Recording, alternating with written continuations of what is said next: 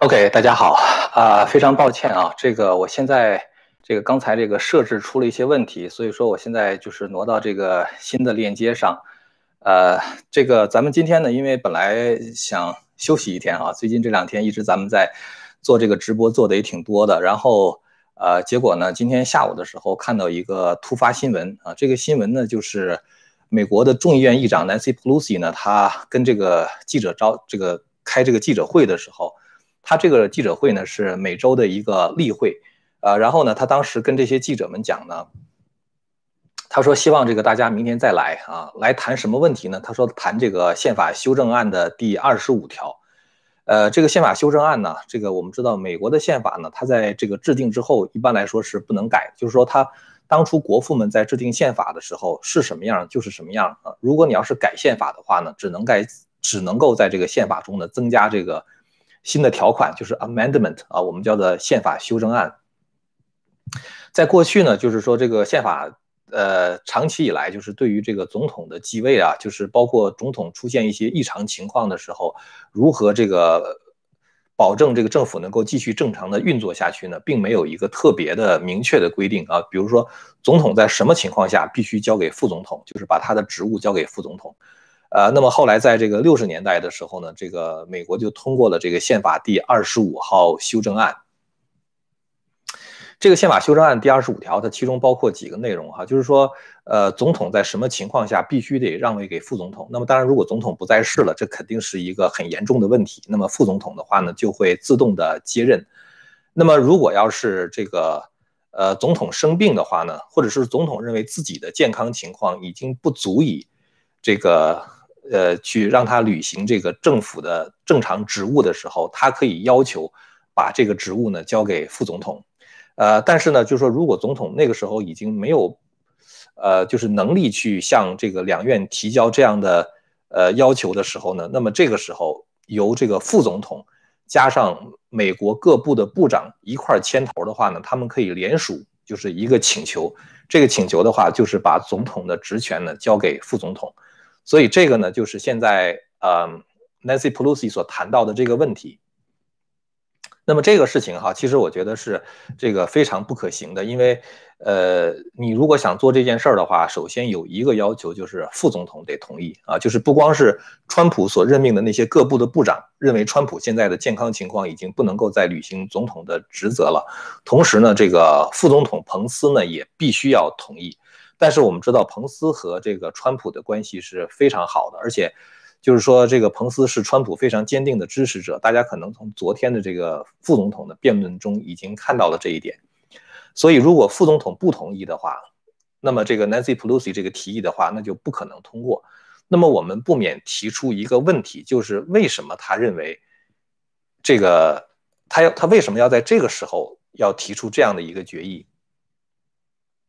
当然，这个佩洛西呢，他就说说是因为这个川普，呃，对他的健康情况非常的不透明。其实我们很少看到像川普这么透明的总统。他当时在检测这个新冠疫情的时候，说他这个是阳性，马上他就开始这个通过他的 Twitter 通知大家啊，然后的话就住了医院。这个是上个礼拜四的事情。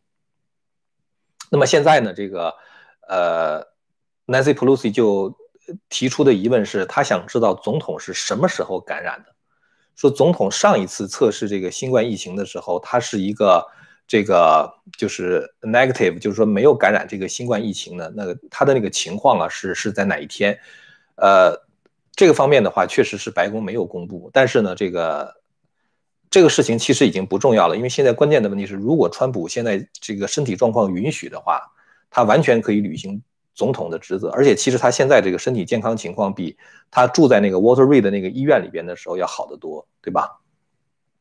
那么川普他也讲，他说我现在感觉非常好。今天下午还有一个比较重要的新闻，就是白宫的医生对外宣布说，川普呢在本周六的时候就可以恢复公开的在公众场合活动了。因为这个按照 CDC 的这种要求的话呢，就是如果你一旦感染这个。新冠疫情的话呢，就是新冠病毒的话呢，你需要隔离十到十五天的时间。那么，那么川普从上个星期四检测出这个病毒，那么到现在的话，已经是就到这个周六的时候就已经到十天了。所以呢，这个白宫的医生就说说川普可以在公众场所活动了。这个事儿呢，在福克斯新闻上有报道。然后我刚才大概是在十分钟、十五分钟之前吧，我特意去查了一下 CNN，我看 CNN 有没有报道对川普稍微有利一点的消息。但是 CNN 至少到我查的时候还没有报道。所以这也就意味着说，川普他有可能在星期六之后就可以重新举行公众集会啊，或者是做一些这个跟公众见面的事情。那么当然这样的话，也就使得他可以参加十月十五号的和这个拜登的辩论。呃，因为这个按照医生的说法，川普现在他的血液中已经发生了抗，发现了抗体。发现抗体的话，很有可能他的那个病毒检测结果已经呈现阴性了。那如果病毒检检测结果呈现阴性的话呢，那么他其实就已经。可以在外面活动了，呃，但是这方面的消息的话，我们一直没有看到，就是左派那边媒体的报道。那么，川普他在这个，如果他能够重新开始这个活动，那么当然他也就可以参加这个十月十五号的辩论。但是，关于这个辩论这个事儿呢，最近也出了一点麻烦哈，就是说这个拜登呢，他就讲，他说这个，呃，如果川普是感染了这个新冠疫情的话，那么川普就不能去参加这个辩论。呃呃，这是当时我们做了一期专门的直播节目嘛，就说说川这个这个拜登他有可能，呃拒绝跟川普同台，呃，那么负责总统辩论的这个委员会呢，就提了一个提议吧，大概是今天早上的时候，就是提议呢，第二次辩论采取那种呃 virtual 的方式，就是属于那种啊呃就是虚拟的方式，等于或者是说在线的方式，那么川普和拜登的话在两个不同的地方啊，然后举行这种。呃，汤号形式的辩论，也就是说，有一个主持人在主持，然后呢，这个大家可以提问，提问的时候，川普和拜登是在两个不同的地方。那么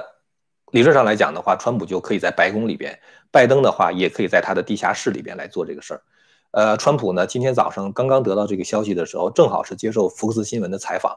然后呢，这个福克斯当时的那个记者应该是 Bati Romo 哈，就是问呃川普说，这个你愿意不愿意接受这样的？在线的这种辩论，川普呢，他就说说这个在线辩论这个想法是非常可笑的。呃，川普阵营的说法是，如果拜登躲在他的地下室里的话，那么他的前面就可以放一个提词器啊，就是那个我们叫 teleprompter 啊，就是可以放一个提词器，然后怎么回答呢？这个时候别人就可以在这个提词器上给他打字。那么拜登的话，他就只要读那个提词器就行了。所以那个时候，等于是你没有在跟拜登进行辩论啊，就是拜登他也不需要动什么脑子，他只要去读就可以了。所以川普认为说拜登是会作弊的。拜登会不会作弊呢？就是我们真的是觉得这种可能性不能够完全排除。呃，因为前一段时间在这个推特上曾经呃就是放过一个这个录像片段啊，就是当时拜登在接受一个记者采访的时候。记者问完问题以后，拜登半天没说话。当时他那个呼吸啊，非常的粗重。然后拜登说了一句话，他说：“Move it up here，就是把他再离我搬的再近一点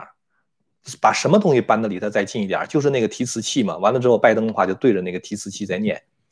所以川普就说说拜登在接受记者采访的时候，完全是在作弊啊，就等于是记者之前已经告诉他什么问题。然后的话，答案都已经写好了，到时候记者就按照这个题目的顺序念，拜登呢就按照提词器上面这个这个给他写的这个 talking points 哈，这个谈话要点来谈。所以川普认为，就是说这个如果真的举行第二次辩论这种方式的话，拜登躲在地下室，他是一定会作弊的。那么当然，川普说，如果要是这种情况，我就不来啊，我就我就不会浪费我的时间做这种没有意义的事情。然后拜登的这个他的团队呢，就反正就是。批评川普啊，就说这个你已经答应了啊。川普当时这个团队的话做了一个呃提议，这个提议的话就是把辩论从十月十五号推到十月二十二号，也就是说呢，整整推这个一个星期的时间。因为过去这个三次这个总统的辩论哈，后两次一次是在十月十五号，一次是在十月二十二号，所以十月二十二号那次是已经定了的。那么。川普建议的话呢，就是把两次辩论推到十月二十二号和十月二十九号，也就是说呢，这个整个两次辩论都往后顺延一周的时间。当然，拜登那个团队就不干啊，他说这个，呃，辩论的日期呢是这个辩论委员会他们来决定的，而不是你川普决定的。所以现在的问题就是说，他们俩到底有没有第二次辩论或者是第三次辩论呢，都成了问题。呃，我想可能十月二十二号那个辩论还会有啊，但是十月二十九号这个辩论还会不会有的话，真的就是一个大问题了。那么这就是说出了，在下面我就想说一下这个辩论对他们两个人的影响哈。在第一次辩论结束之后呢，就是我看到一个。CNN 的这个民调啊，就是 CNN 的话，大家知道那是极端左派的，是吧？他的民调里边就是说说百分之六十的人认为在这次辩论中，拜登赢了，然后的话呢，认为川普输了。呃，当时大概是只有百分之二十八的人是认为川普赢了啊，然后百分之六十一的人认为是拜登赢了。那么总的来讲的话呢，就是按照 CNN 的说法，是第一次的总统候选人辩论几乎对川普来说就是一场灾难。那么现在的问题是，CNN 给的这个数据到底准不准呢？呃，后来我又看了一下那个另外一个调查报告，哈，就是也是一个民调机构，呃，其实也不是民调机构了，就是 C SPAN 啊。我们知道美国它有一个 C SPAN，呃，电视台，这是属于一个像像公共电视台似的。C SPAN 是干什么的呢？就是，呃，每当国会或者是什么地方有重要的这个政治活动的时候，哈，C SPAN 的一个最大的特点就是它不做任何评论，它就把那个当时比如说国会的听证会原汁原味的。谁说什么，谁说什么之类的话，就把它播出来。所以 C-SPAN 的话，它相对来说是一个呃，只是一个信息的传播者，它并不做信息的分析。呃，所以呢，就是很多人在去看这个 C-SPAN 的时候呢，呃呃，他们想用自己的头脑来进行分析。呃，那也就是说，我感觉 C-SPAN 的话就比较 unbiased 的哈，就是说它的这种呃，就是政治倾向的话，比 CNN 啊就是要好得多。那么在二零一三年的时候呢，曾经有人对这个 C-SPAN 的这个观众群做过一次调查，呃，当时那个调查的话，大概是说百分之二十几的人认为他们自己是属于 liberal 啊，是属于这种就是自由派，或者是说属于这种激进激进的这种，像属于倾向于社会主义的。百分之二十几的话认为他们是保守派，剩下的人的话认为他们是属于中间派。所以就是说，观看 C-SPAN 的这些人呢，他们的这个政治光谱基本上来说的话是比较平均的，或者说它比较准确的反映了美国各个。呃，就是政治光谱的人，他们的这种结构。所以呢，在这个川普和拜登辩论之后，他们在 C-SPAN 上也做了一个民调，这个 C-SPAN 自己做的。这个民调的结果大概有三十几万人投票，其中有百分之六十九的人认为是川普赢了。所以你会看到，就是这种民调哈，CNN 的话是说百分之六十多的人认为，C-N-N 说百分之六十多的人认为拜登赢了，而 C-SPAN 的话认为百分之六十，C-SPAN 有百分之六十九的人认为是川普赢了。所以这里边其实反映出两个问题，两个可能的问题哈。第一个可能的问题呢是说，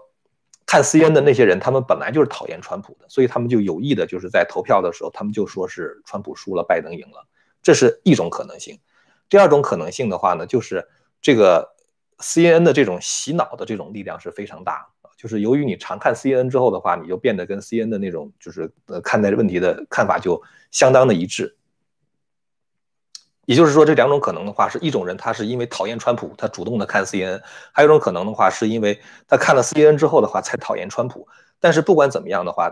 看 CNN 的人一定是讨厌川普的人非常多，所以最后百分之六十的人认为是川普输了。呃，那么紧接着的话，就是我我想对这个数据进行分析哈。紧接着一件事儿呢，就是这个呃昨天的那个副总统的辩论。昨天副总统辩论的话，其实那个态势在我看来是非常明显的。那个，呃，就是川普这边这个副总统彭斯，简直是轻易的碾压了那个 Harris，是吧卡马拉 Harris，卡马拉 Harris 几乎在整个这个彭斯的凌厉的攻势之下，几乎是没有还手之力的啊。有几个地方是让人觉得这个 Kamala Harris 是属于非常没面子的，他就只有靠那种。假装小女孩啊，那种笑啊，完了之后那个什么睁着眼睛啊，什么眨眼睛啊，就类似于这样的东西，好像抛媚眼啊，什么类似于这样的东西的话，显得他很天真很可爱。他在被一个人攻击是那样那样的一种感觉。呃，其实我对 Kamala Harris 印象非常糟糕。那糟糕不是呃这一次，就是因为他成为副总统候选人，是二零一八年的时候，当时那个川普提名最高法院大法官 Brett Kavanaugh 的时候。然后当时不是有人攻击那个大法官，就是那个 Brett Kavanaugh，说他性侵了谁谁谁什么什么之类的。那些东西其实一看就知道是假的，但是那个 Kamala Harris 就表现的，就是非常的伪善啊。然后说我相信这个这个事情一定是发生过的啊，就是你你就是就是感觉好像你就是你就是干了这种事儿。呃，当时他整个那个表现，包括他问问题的口气，我都知道这个人是一个非常虚伪、非常伪善的一个人。然后这次的话，我在副总统辩论的时候又看到了这种表情啊，又看到了那样的同样的语气、同样的表情。然后的话，这个拜登，这个就是这个彭斯的话，当然是很不客气啊。彭斯指出了几个非常严严重的问题。第一就是说，Kamala Harris，你是不是如果当选总统的时，就是这个这个就是跟拜登两个人当选总统之后，会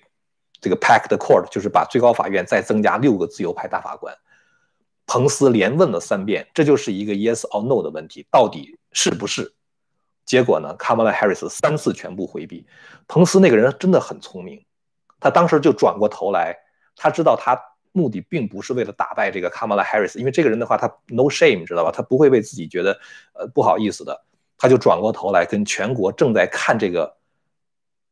debate 啊这个辩论的电视观众讲，他说你们听懂了吧？他不回答意味着 yes，就是他就是要干这件事但是他又不好意思说。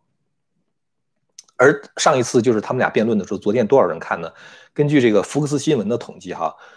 呃。光几大电视台，就是就是像那个 Fox News 啊、CNN、ABC、NBC、CBS、MSNBC 哈，这几个电视台就有大概五千万人观看了这个辩论。我相信，如果加上网络的话，可能七千万、八千万甚至一亿的话都有可能。所以，因为这个事情确实是，呃，用那个他们英文的话讲，就是 stake is too high 啊。就这个事情的话，因为他们现在我们都不知道是不是川普和拜登还会有第二次、第三次辩论，那么这个副总统辩论的话就变得非常的重要。另外一个非常重要的原因，就是因为川普跟拜登年龄都很大了嘛。其实我对川普的健康情况我很放心。一个老头七十四岁，他虽然是七十四岁，可是每天睡三个小时、四个小时，然后的话为整个这个国家忘我的工作，是不是？然后就是你看他永远是精力充沛的站在众人面前，然后的话他是一个非常有决断力的这么一个人啊，随时就是可以做出非常，呃，就是困难的决定啊，就是要做决定了，但决定很困难，到底两个哪个做，他能做出非常困难的决定。就是针对很困难的情况下能够做出这个就是非常好的判断，所以其实我从来都不担心说这个川普健康会出问题。即使出问题的话，其实彭斯跟川普他的政策是连续的，是一脉相承的。可是拜登和哈里斯这个贺锦丽的话是这是完全不一样的，也不是完全不一样，至少装的表面上是完全不一样的。拜登的话装作是一个 centrist 啊，是一个中间中间派，而贺锦丽大家都知道他是一个极端派。昨天彭斯在辩论的时候就指出了这一点。他说，二零一九年的时候，根据这个就是这个研究表明，在整个一参议院的一百个参议员里边，我们都觉得这个，比如说像 Elizabeth Warren 啊，像 Cory Booker 啊，像那个 Bernie Sanders 啊，像这种人的话，Chuck Schumer，我们都觉得他们是属于那种非常 liberal 的人，是吧？就是非常极端激进的这种社会主义分子。但是，二零一九年。一百个参议员里边被评为最激进的人，不是 Bernie Sanders 这个公开的社会主义者，而是 Kamala Harris，就是这个贺锦丽。他其实比 Bernie Sanders 还左，也就是说，他比 Bernie Sanders 更靠近社会主义。那么也就是说，如果拜登一旦死了，假如说或者是说因病不能实施，就是这个不能够履行总总统职责的话，那就是贺锦丽，就是 Kamala Harris 上台。他上台的话，那等于是美国要全面的转向这个社会主义，甚至是共产主义了。所以呢，这个包括你看他昨天这个辩论的时候，他提到那些问题啊，比如说这个要实行那个 The Green New Deal，就是那个绿色新政，那几乎就是呃什么那个绿色新政的话是不能有飞机，不用化石燃燃料什么什么之类的，就把美国的经济等于是就停滞下来了嘛。然后的话，这个 One Payer Program 就相当于是政府接管这个医保。政府接管医保这个事儿哈，咱们可能在中国人，咱们都觉得这这是一个很正常的事儿。咱们原来在中国的时候也说什么公费医疗之类，但是中国虽然那么说，它不是那么做哈，感觉好像公费医疗很正常。包括在加拿大，在这个英国都是属于这种，就是政府接管这个全民的这个健保。但是实际上在美国的话呢，你知道，就是说，当你的健康保险被抓到政府手里边的时候，政府就控制了你能不能治病啊，或者什么之类的。那么这个时候呢？政府就抓住了你的生命权啊，因为你能不能够看病的话，决定你生命生命能不能够延续嘛。那么这个时候等于是赋予了政府相当大的权利。对于美国这样一个国家来说的话，我觉得这就是一个大家非常顾虑的问题啊，非常非常担心的一个问题。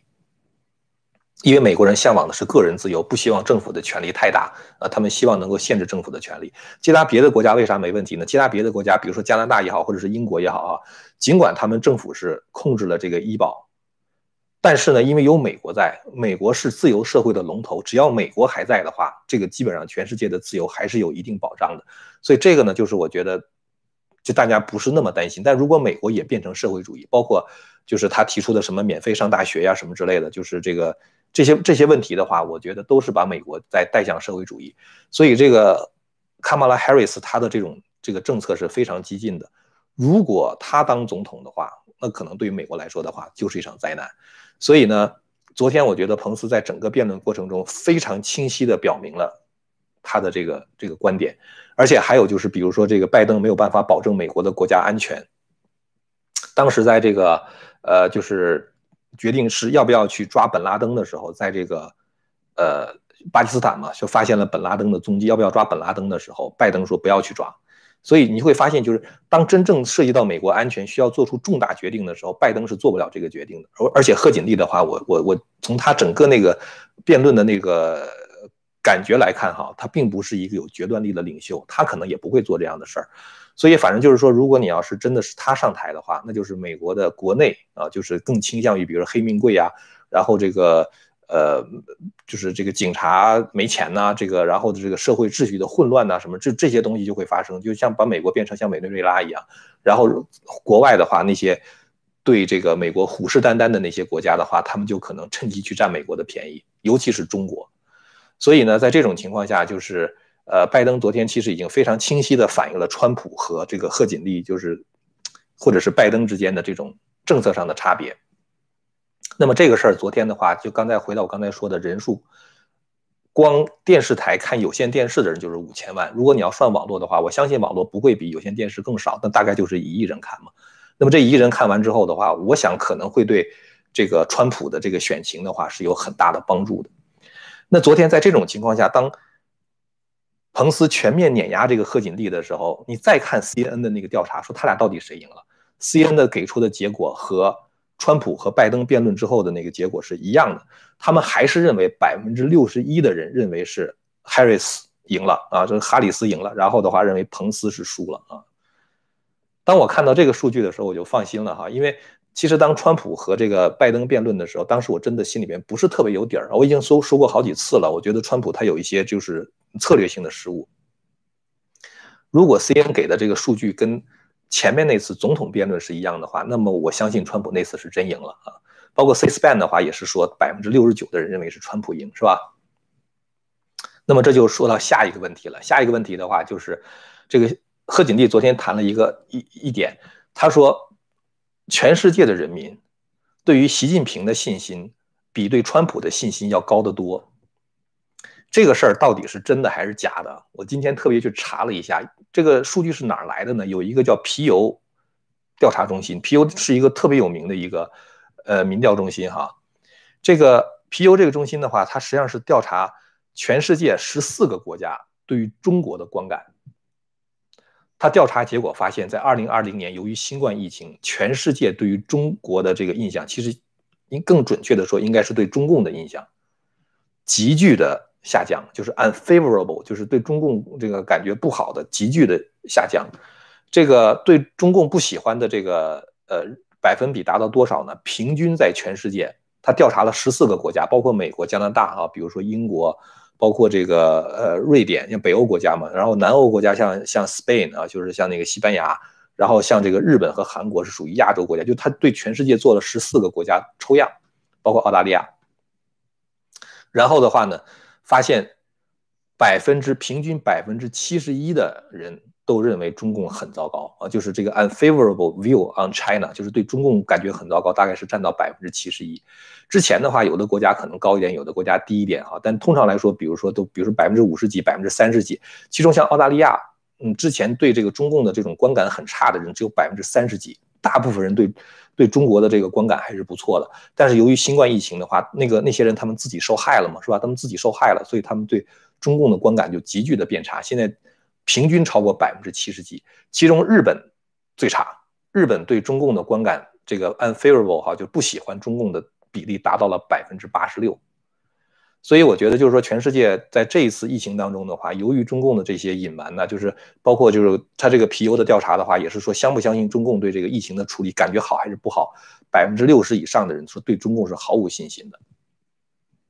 那么这个里边的话，还有一个问题就是，更多的人对美国没信心。这个我觉得简直是非常奇怪。百分之六十一的人觉得对中共没信心，是吧？处理疫情，百分之八十五的人对川普、对美国没信心。大家可以理解为什么吗？就是因为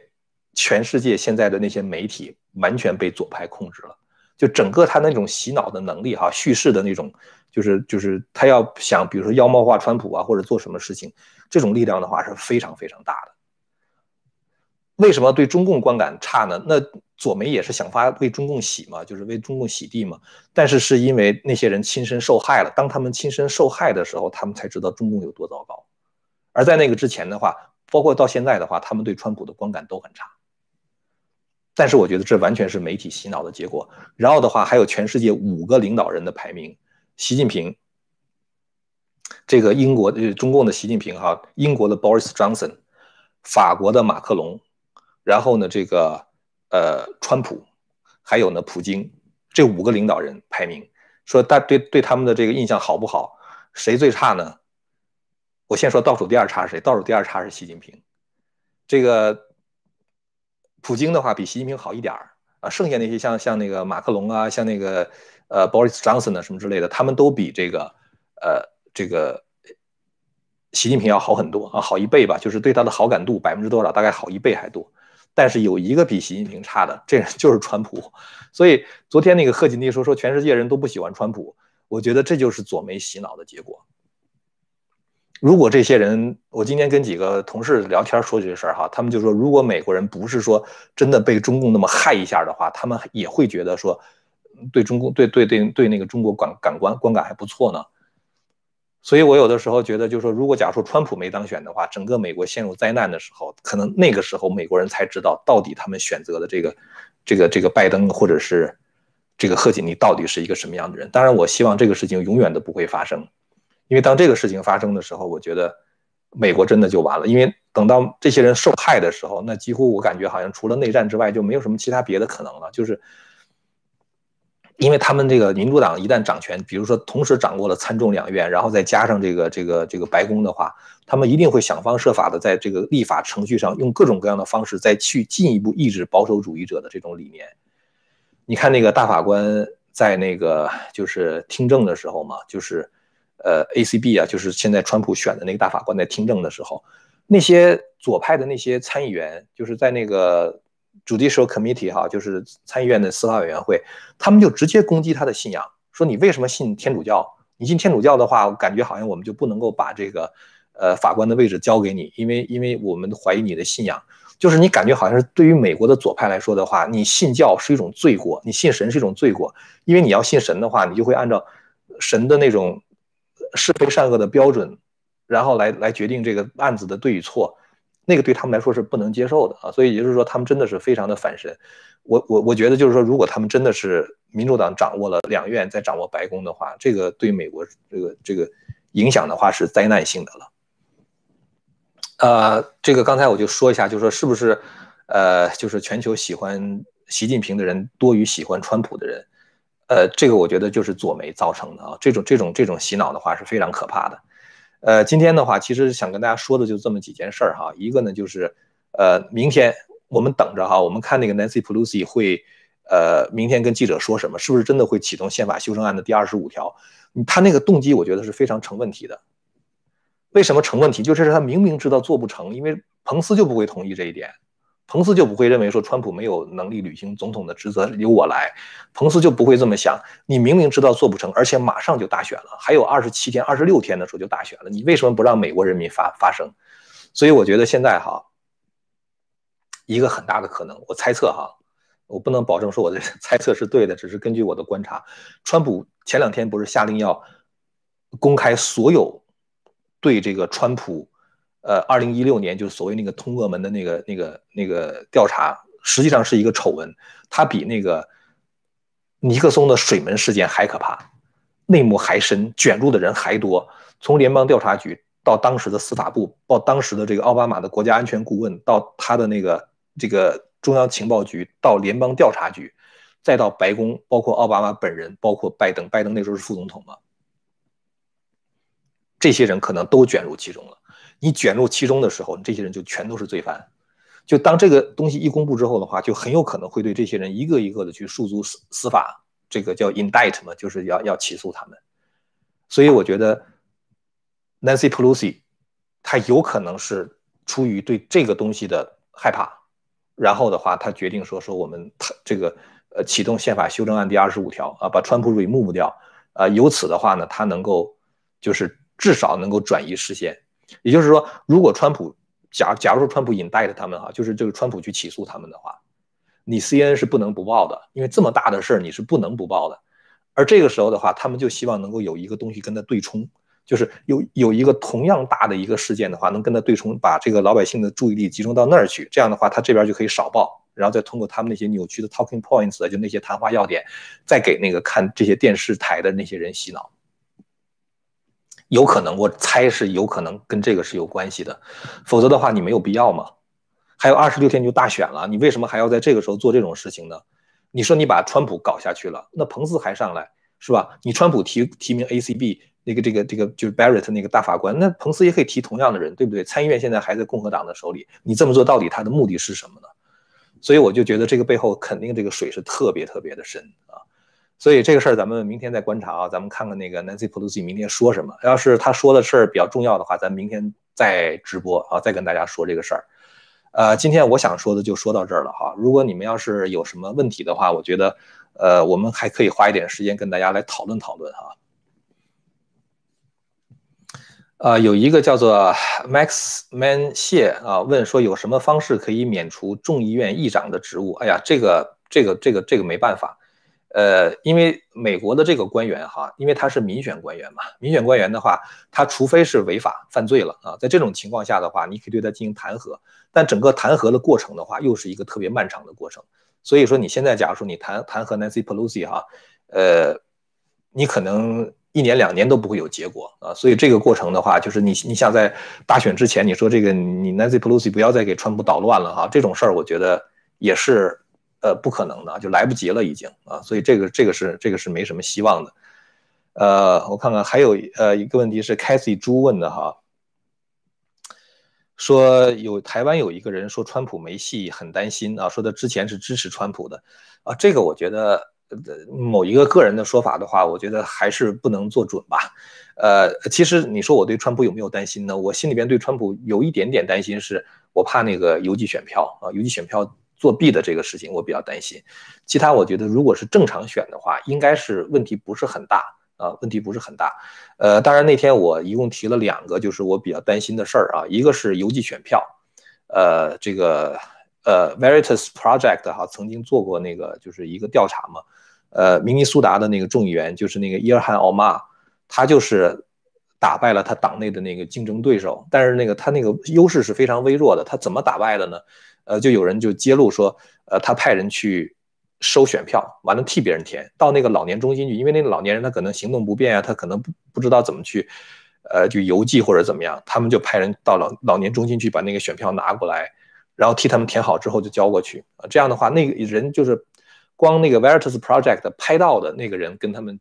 就是聊天的时候就说说他那一天就收了三百张选票，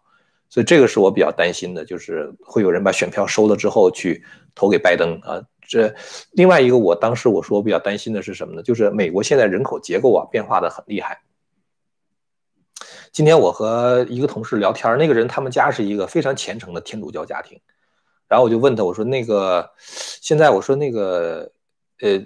你的父母啊，我说这这么大岁数了哈，我说他们应该是属于非常保守的，又是天主教虔诚的天主教徒，他们会投那个拜登，还会投川普啊。他就说说，哎，他的父母都是教授啊，在那个整个学院里边那个气氛就是那样，好像你要是投川普的话，你都抬不起头来。然后说他们呢对民主党的这个认识还是长期以来是过去的那种认识，就是认为民主党是老的民主党，而不是现在已经被这个左派劫持的民主党。所以呢，这个他说他们还会投拜登，所以你想这些人的话，他们在学校里边，他们教的学生一代一代也是这样的，跟二零一六年相比的话，又成长出来一代，就是好好多这个有投票权的思想比较靠近社会主义的年轻人，然后比较保守的那些人的话，又死又死掉不少，过去投共和党的，就是年龄大了嘛，所以这个人口结构的话在变，呃，这个我觉得可能是在二零二零年带来的一个新的 challenge 啊，就是给川普带来一个新的挑战。这个事儿我觉得对川普来说的话，就是有一个优势，有一个劣势。他的优势呢，就是二零一六年他当时是一个政治素人，大家也不知道他能做的怎么样。他的那个讲的话到底会不会兑现？所以呢，他经过四年之后呢，他已经在老百姓的心中有了这种信任度了，就是他说的话他是会做的，呃，这是他的优势。所以按道理来讲的话，投他票的人应该比以前多。但是其实像我刚才讲的，人口结构的变化，加上这个民主党他可能会利用邮寄选票来作弊啊，这样的话就是这两个劣势和川普的优势互相之间的平衡，这才是我们现在特别要关注的一个东西。呃，但是我觉得大家其实怎么说呢？一般来说，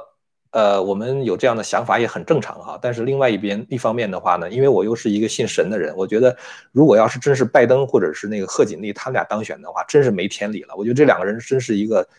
哎呀，这个道德品质败坏、绝对不可相信的人啊。所以，所以咱们再看吧这事儿。呃。有人问说，现在解密的奥巴马门可以说一下吗？哎呀，这个事儿太复杂了，这个事情，呃，这个事情太复杂了。那个，呃，江峰和方伟啊，在那个江峰的那个频道里边，他们曾经做过一期节目，那期节目里边对整个这个奥巴马这个这个事儿哈，就当时他们是怎么做了一个局，然后去害川普这个事儿讲的很详细。简单的讲，就是当时这个 Hillary 啊，他那个有一个呃非常容易被人攻击的弱点，就是他那个邮件门嘛，就是他拿他自己私人的那个。电子邮就是电子邮件的服务器没有经过任何加密的啊，然后就收那种那种带那个加密的那个邮件，像这种情况的话，其实应该是渎职的。然后呢，这个这种渎职的话，它其实是犯法的，就是是应该那个呃，就是去坐牢的。但是呢，这个像 James Comey 啊，像那个就是是是当时那个司法部司法司法那个局长，就是那个司法部的部长，呃，他们就想法就把。克林顿洗白啊，希望他还能够跟川普竞争，然后再把那个川普，呃，就是这个这个不让他当选。其实他当时这个事儿哈，我都感觉不完全是，呃，只是看不上川普，看不上川普政策、共和党政策的问题。其实是因为民主党有很多的黑幕啊，比如说，简单的讲，比如说当时这个奥巴马和这个伊朗之间的这个 deal 啊，就是跟这个伊朗签订那个核协议啊，就是那个 deal。那个里边的话，可能就有很多的黑幕啊，我们不知道的。还有班加西事件里边可能有很多的黑幕。据说是当时这个奥巴马通过什么样的中间商，把美国的导弹卖给了恐怖分子，然后恐怖分子拿那个美国的导弹把美国自己的直升机给打下来了。打下来之后的话，查来查去的话，就查到这个就是这个班加西了。查到班加西之后的话，然后当时克林顿是有意的把知情人派到班加西的大使馆。然后让那个恐怖分子把那个那个人干掉，就有意等于是让他去送死。这样的话，他掩盖他当时的那个之前的那些罪行。这就是为什么当时克林顿作为一个国务卿来说的话，当班加西大使馆向没向那个国务卿连续求救几个小时的时候，国务卿就一个字都没有回。呃，那个谁克克克林顿就说我不知道这事儿，我当时睡觉了，我不知道。你睡觉了，你也得别人把你叫醒了，对不对？你总得有一个通信的那个渠道，要不然的话，你说你睡觉了，如果别人入侵美国的话，你说我不知道我睡觉了，这能说得过去吗？而当时对美国大使馆的攻击，那就是对美国的攻击，那是美国大使馆，不管他在哪个国家，那是美国领土啊，对不对？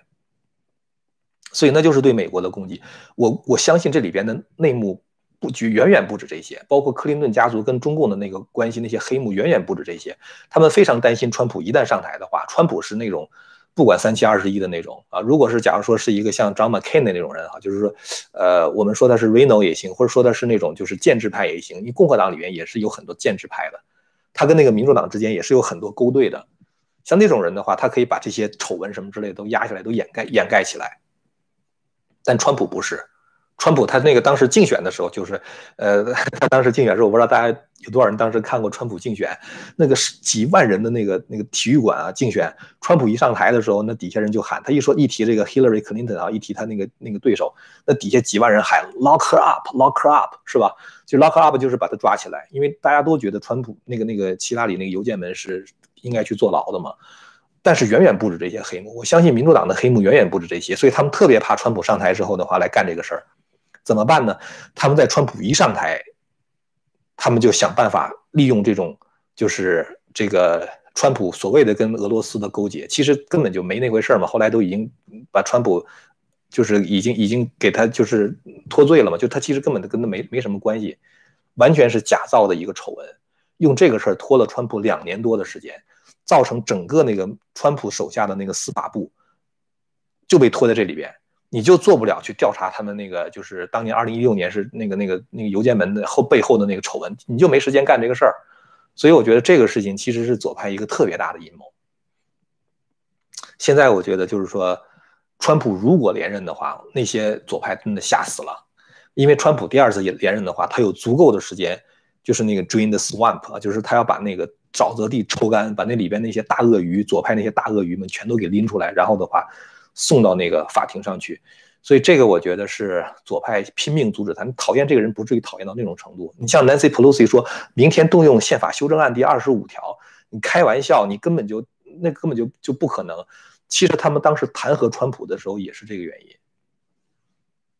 川普当时不是给那个乌克兰那个总统打电话吗？那个电话谈话内容的话完全公布出来的，你一看就是一点问题没有，还是。拼命要弹劾川普，而且弹劾川普的话，其实是完全不可能的，因为参议院你需要有三分之二的议员同意，参议院一百个议员，你找六十七个人同意，参议院五十三个都是共和党，你想，那就意味着参议员里边的话有十好几个的人背叛，完了之后去那个那个那个弹劾川普，川普又没做错什么，你凭什么呀，对吧？所以完全不可能做的事儿，你说他们民主党为什么要做？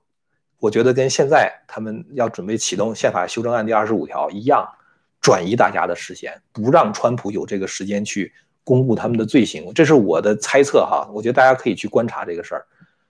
所以我觉得这后边有很多很多的问题的。呃，咱们讲了这么多美国的事儿哈，是是因为美国对中国太重要了，实在是不光是对中国，对全世界啊，维持这个秩序，然后包括把中国带向自由，这事儿实在是太重要了。所以咱们讲了这么多美国的事儿。呃，有人问说，川普有没有权利在投票日前宣布邮寄投票作废？做不了，这个这就是美国的问题，不是说美国的问题，美国的政治体制是这样设置的，它的联邦和州是分权的，所以呢，要不要邮寄选票，这是由州来州里来决定的，它不是联邦政府来决定的。所以，如果州长说可以的话，川普是一点办法都没有。所以，这就是我觉得很让我们觉得就是无可奈何的事情，因为他当初设计体制的话就是这样一种分权嘛。所以，川普川普要能做的话，他早就做了，他不会等，他不会等到大选之后再做了。呃，谈一下这个一个一个民运人士吧，入籍被拒是因为为党员工作，这个事儿我不知道哈，这事儿我不知道，我呃我其实不太关心那个圈子里边的事儿，因为那个圈子其实长期以来哈，就是民运这个圈子，长期以来的话，还是真的是挺。怎么说呢？就是山头太多啊，山头太多。当时魏京生出来的时候，一九九八年，当时魏京生出来的时候，本来呢，就是魏京生应该算是民运的一个特别早的一个，就是搞民运，因为他一九七九年，当时那个就是西南民主强嘛，就魏京生就已经成为一个国际名名人。后来在那个北京申办奥运会的时候，为了有一个好的国际形象，把魏京生短暂的给放出来了。结果申奥失败，就是两千年，当时是让中国就是北京两千年办这个奥运会的时候失败了嘛。失败了之后，把魏京生又给抓回去了。抓回去之后呢，后来那个一九九八年的时候，克林顿要访问中国。克林顿是一九八九年天安门屠杀之后第一个访问中国的美国总统。他当时访问中国的时候，总得有借口，因为他的政敌会批评他的嘛。所以这个克林顿就说：“说我去中国的话，我一定会提中国人权的问题。”而且当时江泽民为了能够让这个克林顿来，为了让克林顿脸上好看嘛。所以在克林顿来中国之前，我记不得，好像是来中国之前还是刚离开中国的时候，就把魏京生给放了。放了之后的话，直接送到美国来。所以当时魏京生从美国人下飞机的时候，那无数的媒体在那个呃那个机场那儿等着，因为他们那时候觉得魏京生是未来中国的总统。就如如果中国走向民主化的话，魏京生自己当时也有那种想一种想法嘛，就是他觉得他自己是将来可能做未来中国的总统。所以那个时候呢，就是老魏呢一出来之后，他在海外，那就是等于以他的那种名声和威望的话，还是能够聚一批人，呃，所以那个时候有一个这个海外民运联席会议嘛，就是就是各个派，呃，但是你知道这个这个很多民运的人啊，就是说他反共的话呢，他不是为了把这个事儿做成，我不是说每一个民运人都这样啊，我这样说不太公平，有的人的话，他是把反共当成一一个一个一个怎么说呢，一个机会，什么机会呢？就是我反共啊，中共为了让我不反共，中共就得给我好处。然后比如说让我回国做生意啊，让我这个呃做什么，甚至可能比如说进政协啊什么之类，他们是有一种那种等待招安的那种感觉。我这么说，可能很多人就是这个就是不一定会喜欢哈。我不是说我我再强调一遍，我不是说每一个民运的人都是这样哈，那真的是有持有这样的想法的人。还有的人的话，他觉得嗯就是反共嘛，就是他可以从这个就是把它当成一个当成一个工作来做，把它当成一个工作来做。但是实际上，我觉得哈，反共其实是一个道德问题，你不能把它当成是一个工作，或者当成是一个当成是一个，呃，政治斗争。因为如果你要这样这样想的话，你会用很多那种政治博弈的想法去想。政治博弈的话，他就会讲妥协嘛，我给你什么，你给我什么，我让点什么，你让点什么。但是共产党它是一个邪教，你是不能跟他博弈的，因为这个中间的话，他这个界限非常清晰。你跟他让步的话，你等于是认可这个邪教了嘛，等于是。所以这就是为什么在海外。这么多年以来，真正能够坚定反共的人，是一定是有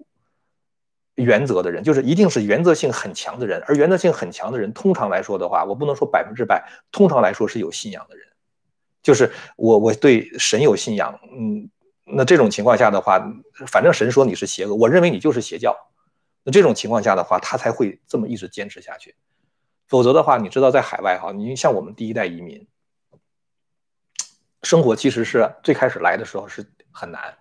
我当时离开中国到美国来的时候，我那时候在中国在一个德国的企业里边工作嘛。那个时候在一九九九年的时候，那时候好像是一个人的平均工资一个月，北京的哈大概是两千，甚至可能一千多。那三千块钱的话就算是还不错的了，就是那一个月的工资。那时候我和我太太大概一个月能够拿到两万块钱人民人民币，相当于两万块钱人民币。就是那时候一九九九年。啊，因为我信法轮功嘛，后来中共镇压，我就觉得多少钱都买不来我信仰自由。我觉得我我我可以都放弃，为了这个，所以后来我就决定离开中国，然后后来到中到到美国来。你像我那时候一九九九年的时候，在国内有两万块钱，那你真的是生活非常舒适的，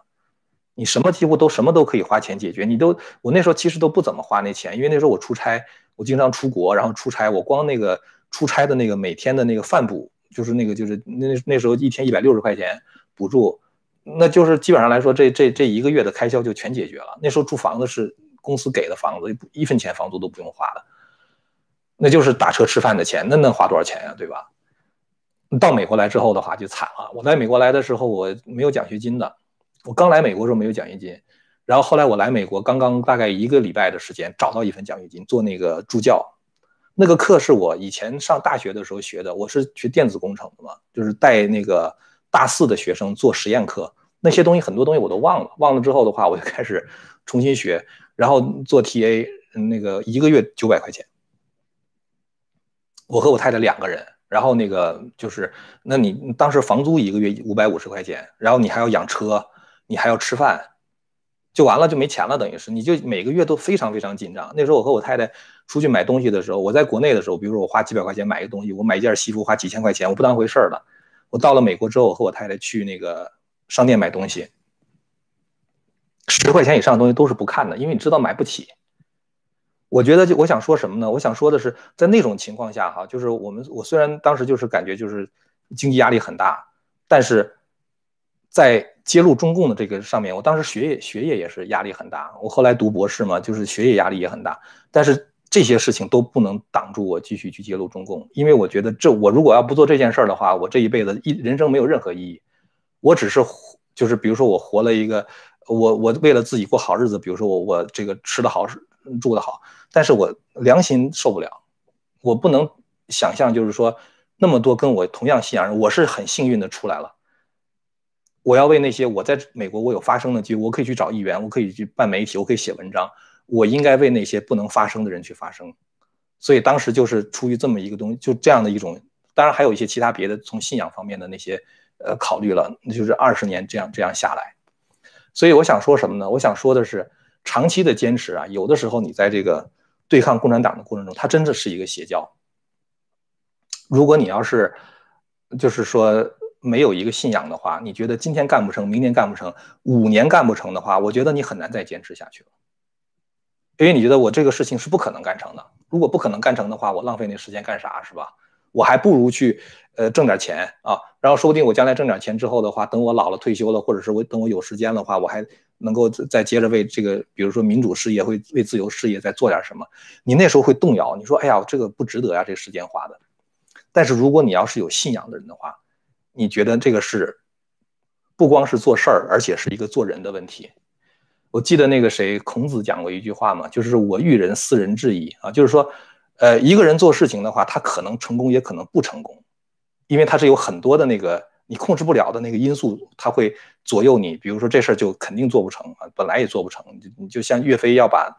呃，那个什么，就是金国赶走，恢复江山，可能他他有很多限制条件。皇帝不给你钱，皇帝不给你兵，啊，国内什么人怎么撤走？然后旁边那个中兴四将里边那什么张俊呢，又又又又妒忌你，又给你找麻烦，就是你有很多很多这种各种各样的客观条件，可能让你这事儿做不成。但是呢，你做事做成做不成的话，可能就是，比如说是有有命运的安排。但是你做人做成做不成的话，那是看看自己的啊。就是像孔子说的：“我欲人，斯人至矣。”我想做一个好人的话，我就一定能做一个好人。外面的环境越恶劣，反而可能会越促使我，就是这，就是越是环境恶劣的话，越显出我这种决心来，就是越能够激励我要做得更好一点。所以呢，就是我想说的是。你真的是，如果真的是跟共产党对着干的话，你没有真的一个坚定的信仰的话，真的是特别难干。我刚才说到这个，其实我我不是说想我说那些人不好哈，民搞民运的人不好，真的，我觉得有些人也是为了这个事儿家破人亡的，多少年流离海外回不了国，我对他们真的很同情，我也没说他们不好。但是我想说的是什么呢？我想，其实我并不是说他们真的是有人是把它当成一个生意做啊，有人把它当成是一个谋生的手段，或当成一个事业。也有很多人是真心的是要反攻的啊，就是豁出去了我也反攻的，呃，不能一概而论哈。但是我之所以没有特别关注他们呢，是因为我觉得那个圈子里边的人呢，就是，呃，每个人想法太复杂，然后还有很多中共特务在里边搅来搅去的，所以我干脆就不花那个时间。我有时间我读一些书，做一些思考，像包括在这儿跟大家聊聊天什么什么之类的，我觉得这个可能，呃，更好一点啊。我觉得就是做的这个事情更有意义一点。呃，所以我想说的就是，真正反共的人，真正你真正要是能够反共的人的话，长期坚持不妥协，而且能够保持说，我再看不到希望的话，我也要接着往前做，再苦再难我也往前做。这个我觉得真的是得有信仰的人才行。嗯，没有投票权的小粉红也加入投拜登，能查出来吗？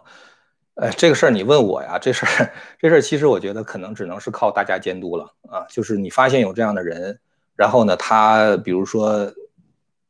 那个，就是你知道他是共产党员或者什么之类的，就是就是就亲共的，呃，或者为共产党做事儿的，那这个我觉得你可以举报啊，这个问题不是很大。呃，众议院故意捣乱，属于不接受民选总统的现实，宪法上有什么说法吗？呃，美国这样的一个民主制度哈，很多时候它是靠选民自己的，就是，嗯，美国它当然它有很多制度，它会制约那些比如说违法的什么之类，但是它有很多它是属于那种它叫 self governing，就是你自我管理，所以很多事儿的话，就是法律就规定的没有那么细，你就我就之前曾经给大家讲过这事儿哈，很多民主党的州或者是民主党的那个市长，他呢就。放纵那个暴徒啊，抢劫啊，什么放火呀，什么之类的。他命令警察不许去抓这些人，警察就不抓，因为按照美国的这个政治常识来讲的话，那个市长是你们选的，所以他为这个城市负责，他下的令警察就得听。那你说这市长特别的不 make sense 啊？这市长是一个疯狂的人，这市长这是不正常，那是你们选民的问题。当年你为什么选他？你得为你的选择负责任。你要觉得他不好的话，你们在选的时候把他选下去。一般来说的话，一个市长做事情的话，他也不敢那么做，就是因为你等于是把你的选民的话都置于危险之中了嘛，是吧？他下回他不选你怎么办？但是对于那些很多民主党城市的那些人来说的话，他们没有这种顾虑，为什么没有这种顾虑呢？因为他觉得他把城市搞得越糟糕，你们越没生意做，你们的那个情况越糟糕，怎么办呢？受不了的人你们搬走，剩下的人都是那些没有生活能力的人，他们只能靠福利生活。谁给他们福利呢？民主党给福利。所以他不认为说他把这个社会搞得好，他觉得他有成绩；他把这个社会搞得越烂，他觉得他越有把握继续当选。因为越烂的话，他们那些人就越投民主党，而且投支持共和党的人待不了，全走了。你能够想象中他们是这样的一种逻辑吗？跟正常人完全不一样，对不对？这就是左派非常邪恶的地方。所以你看，川普他经常讲，他说：“你看那个左派那些城市，像巴尔的摩呀，像芝加哥呀，像那个波特兰呐，就是那些地方，糟糕到那种程度。那些人为什么还要投民主党？真的是因为很多支持共和党的人，他没办法在那儿待，全走了啊，全走了，剩剩下人吃福利。这就是为什么那些城市它的财政会破产。呃，川普前两天不是说吗？Nancy Pelosi 要求这个。” Stimulus 这个这个这个这个法案里边哈，就刺激经济法案里边两万四千亿，其中有八千亿是给谁的呢？就给那些已经破产的那些民主党运运行的城市或者是州，干啥呢？就是让他们接着发福利，接着让这些人投民主党的票。你给他钱的话，他只能让他变成越来越民主党化嘛，越来越投民主党的票嘛。所以川普不干嘛。呃，张老师。对，身为一个美国公民，怎么看待奥巴马医保？哎，我特别讨厌 奥巴马医保。哎，你们发现没有一个问题哈，就是我我不想说这个事儿，我想说另外一个事儿。发现一个什么问题呢？就是川普他就不在全国要求大家都戴口罩，你们大家觉得奇怪不奇怪？很多人都说戴口罩就没事儿，川普就不让大家，就不是就不让，川普就是戴不戴口罩的话，我不说。因为什么呢？因为美国人他除了尊重这个生命权之外，他还尊重每一个人的自由。我告诉你了，戴口罩能够有效的，比如说哈，咱按照这个常人所谓 CDC 的说法哈，能够有效的防止这个病毒的感染。我已经告诉你了，戴不戴那就是你的问题。他要尊重这个人自己的选择权，这是共和党一个非常典型的一种思路。所以你会看到什么？就是咱们之前哈，咱们不是说那个，就是呃，这不不不不不不扯远了，就是反正是很多事情的话，共和党他愿意让你自己去选择，这个可能就跟他那个基督教信仰是有关系的。每个人做自己的选择，但是每个人为自己的选择负责任啊，这是他的一种思路啊，这是他一种思路。哎呀，咱们今天已经聊了有快五十七分钟了。我每次这个一做这个，就是跟大家聊天的时候啊，我我我其实特别喜欢这种聊天，我觉得跟大家互动。呃，呃，有人觉得我做直播的话时间太长了，觉得应该短一点儿。呃，一般来说，如果要录播的话，不超过三十分钟啊。直播的话，其实我真正要说东西也不超过三十分钟。就是，呃，后来回答问题的时候的话，它可能就就就就会变成一个小时。所以我觉得，要是哪个哪位朋友觉得没时间的话，他他可能光看这个时间是一个小时，他就不看了啊。其实你自己决定嘛，你看十分钟觉得没意思了，你就走嘛，对吧？呃，如果美华被迫二次移民，哪个国家你比较推荐？哎呀，如果美国都待不下去的话，这全世界我觉得真的没什么地方你能待了。美国是全世界最后一个，我觉得就是像川普在这次总统那个就是共和党大会上面说的，美国是 land of hope 啊，它是一个希望之地，是 land of opportunity，是一个就是这个这个。Opportunity 机机遇啊，就是有机遇的地方。我觉得美国是 land of land of freedom 啊，是美是有自由的地方。呃，我们当时其实从中国来美国的话，没有什么其他别的原因，就是为了追求自由。你知道那时候我在那个中国的时候啊，镇压法轮功嘛，镇压法轮功，一九九九年七月份的时候镇压法轮功，八月份的时候我去伊拉克，我曾经写过一本小说叫《出尘》，那基本上就是我自己的一个。呃，亲身的经历百分之九十五吧，我觉得都是真实的，都是我自己真正的亲身的经历。但只不过当时我写小说的时候，有一些人名我给换了一下，我我怕中共找他们麻烦。我当时写这个小说里边就提到过一件事儿，就是当时我去，呃，那时候我经常出国嘛，就是去那个伊拉克啊，去那个，呃，就是孟加拉呀，到什么尼泊尔、泰国，到那个什么，呃，就是。就是做做做做那个出口嘛，当时我们做出口，呃，我们当时出口的话，就往第三世界国家出口了。我们那个是德国公司卖那个电话交换机的。然后当时我去那个像孟加拉、像那个尼泊尔，都是很穷的地方。我到那之后，我就跟我太太讲，我说其实穷点这样的地方，如果能有信仰自由的话，穷点我也认了。我在北京，我可以过得很舒服，但是我觉得人不是猪狗，人是有他自己精神追求的。我当时在伊拉克的时候，我也说，我说如果要是没有人这管管我的信仰，只要有信仰自由，我说哪儿都可以。所以后来那个我从那个伊拉克回北京的时候，那时候伊拉克还是禁飞的。当时我们是坐飞机坐到那个一个叫欧门的地方，然后从那地方开车进巴格达，九百公里，九百公里两边全是沙漠。你进那个地方的话，感觉是完全被封闭起来了，等于是。但是我说，如果是有自由的话，哪哪个地方哪有自由的话，我都可以去。所以后来当时从伊拉克回去之后的话，我下了一决心，我说我不在这个地方再再待着了。我我当时我倒不完全是为了逃避，因为我觉得中共当时那个造的那个谣言啊，给我造成的那种世界观的那种崩塌，因为我也是从小在中共那个洗脑之下长大的，所以我对中共讲那些话我都很相信。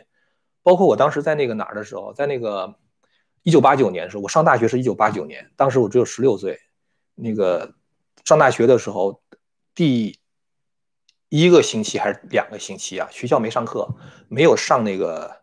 没有上那个文化课。前两个星期就是看录像，什么录像呢？叫惊心动魄的五十六天，就是一本书啊，洗脑，就讲那个八九当时那个共产党是如何的果断的维护了这个。呃，这个这个是这个社会啊，当时这些暴徒们是如何如何的这个残忍啊，然后看给我们看录像，我那时候被他洗脑洗得一塌糊涂。我那时候才十六岁嘛，我也没有自己的世界观，反正他说什么我就听着呗，对吧？因为我也没有别的信息渠道，没有别的信息来源。然后后来那个，呃，就我们上那个政治课，那个政治课叫中国革命史，哇塞，我被他洗的真的是。觉得他说的特别对啊！我如果没有共产党的话，那中国还怎么得了啊？那都是当年共产党领导我们走向自由，我被被他骗得一愣一愣的。然后后来我我也可能我比较傻，比较单纯啊，被他骗得一愣一愣的。后来到一九九四年的时候，我去德国，我当时我是九三年毕业的嘛，九四年的时候到德国去培训三个月的时间，看了很多那个当时他们民运的那个刊物，即使那样，我也没有被他们说服，我还是觉得邓小平说的对啊。这个改革开放啊，这个三个有利于啊，你可能很多朋友都不知道邓小平说的三个有利于是什么了。反正就是有利于提高中国的中综合国力，什么有助于提高人民生活水平。我觉得邓小平说的很有道理。然后我一直觉得中共说的是对的，一直到一九九九年，当这个镇压开始的时候，我发现中共是个邪教。原来，因为他把法轮功的东西，他做了一个片子，他要妖魔化法轮功嘛。他把所有的我，因为那个时候已经修炼四，我是一九九五年的时候开始修炼的。当时那个就是我知道的那个法轮功，跟中共那个宣传是完全相反的。他把我们师傅说的话就完全就这么倒过来这么说。那我们师傅明明是这么说，他完全反着说，当时给我气的。我说你一个政府造这样的谣，百分之百的就是就完全是正好相反的造那个谣，然后的话来污蔑法轮功。包括法轮功什么宣传世界末日，法轮功从来都说世界末日不存在。我师傅从来，我师傅九八年的时候就跟那个大家讲说，没有一九九九年那个世界末日。中共的话，他就说法轮功宣扬世界末日，当时给我气的。完了以后，我觉得这个政府你已经跟他没有什么谈话的可能了。他不是不了解你，他太了解你了，他知道你每一个细节，然后他把这个东西反过来去妖魔化你。当时我觉得已经跟他们没什么可说的了。我觉得我那个时候在国内唯一能做的就是，我凡是能够接触到的被共产党骗的人，我跟他们说一圈儿。到我出国之前，我的同事几百个人，然后我的亲戚朋友、同学什么之类，我跟他们一个一个说。最后我觉得该说的全说了，这时候我拿到美国的那个那个大学的录取通知书，就离开了。所以我觉得，就是说，我觉我我我觉得，我如果来美国的话，我为这件事情能够做的更多一点吧。呃，给大家讲了一下我的这个很 personal 的一个一个故事哈。呃，咱们今天也时间也聊了一个多小时了，咱们今儿就到这儿了哈。呃，特别感谢大家在这儿听了我唠叨这么长时间。咱们明天如果要是有这个新的这个更新的话，到时候咱们在明天再见啊！大家到时候注意一下这个通知。如果你要是还没订阅的话，订阅一下这个频道，然后按一下小铃铛，这样明天我在那个 Community Tab，就是那个社区里边发通知的时候，大家就看到了。好了，那么今天就到这儿了哈，感谢大家啊，咱们下次节目再见。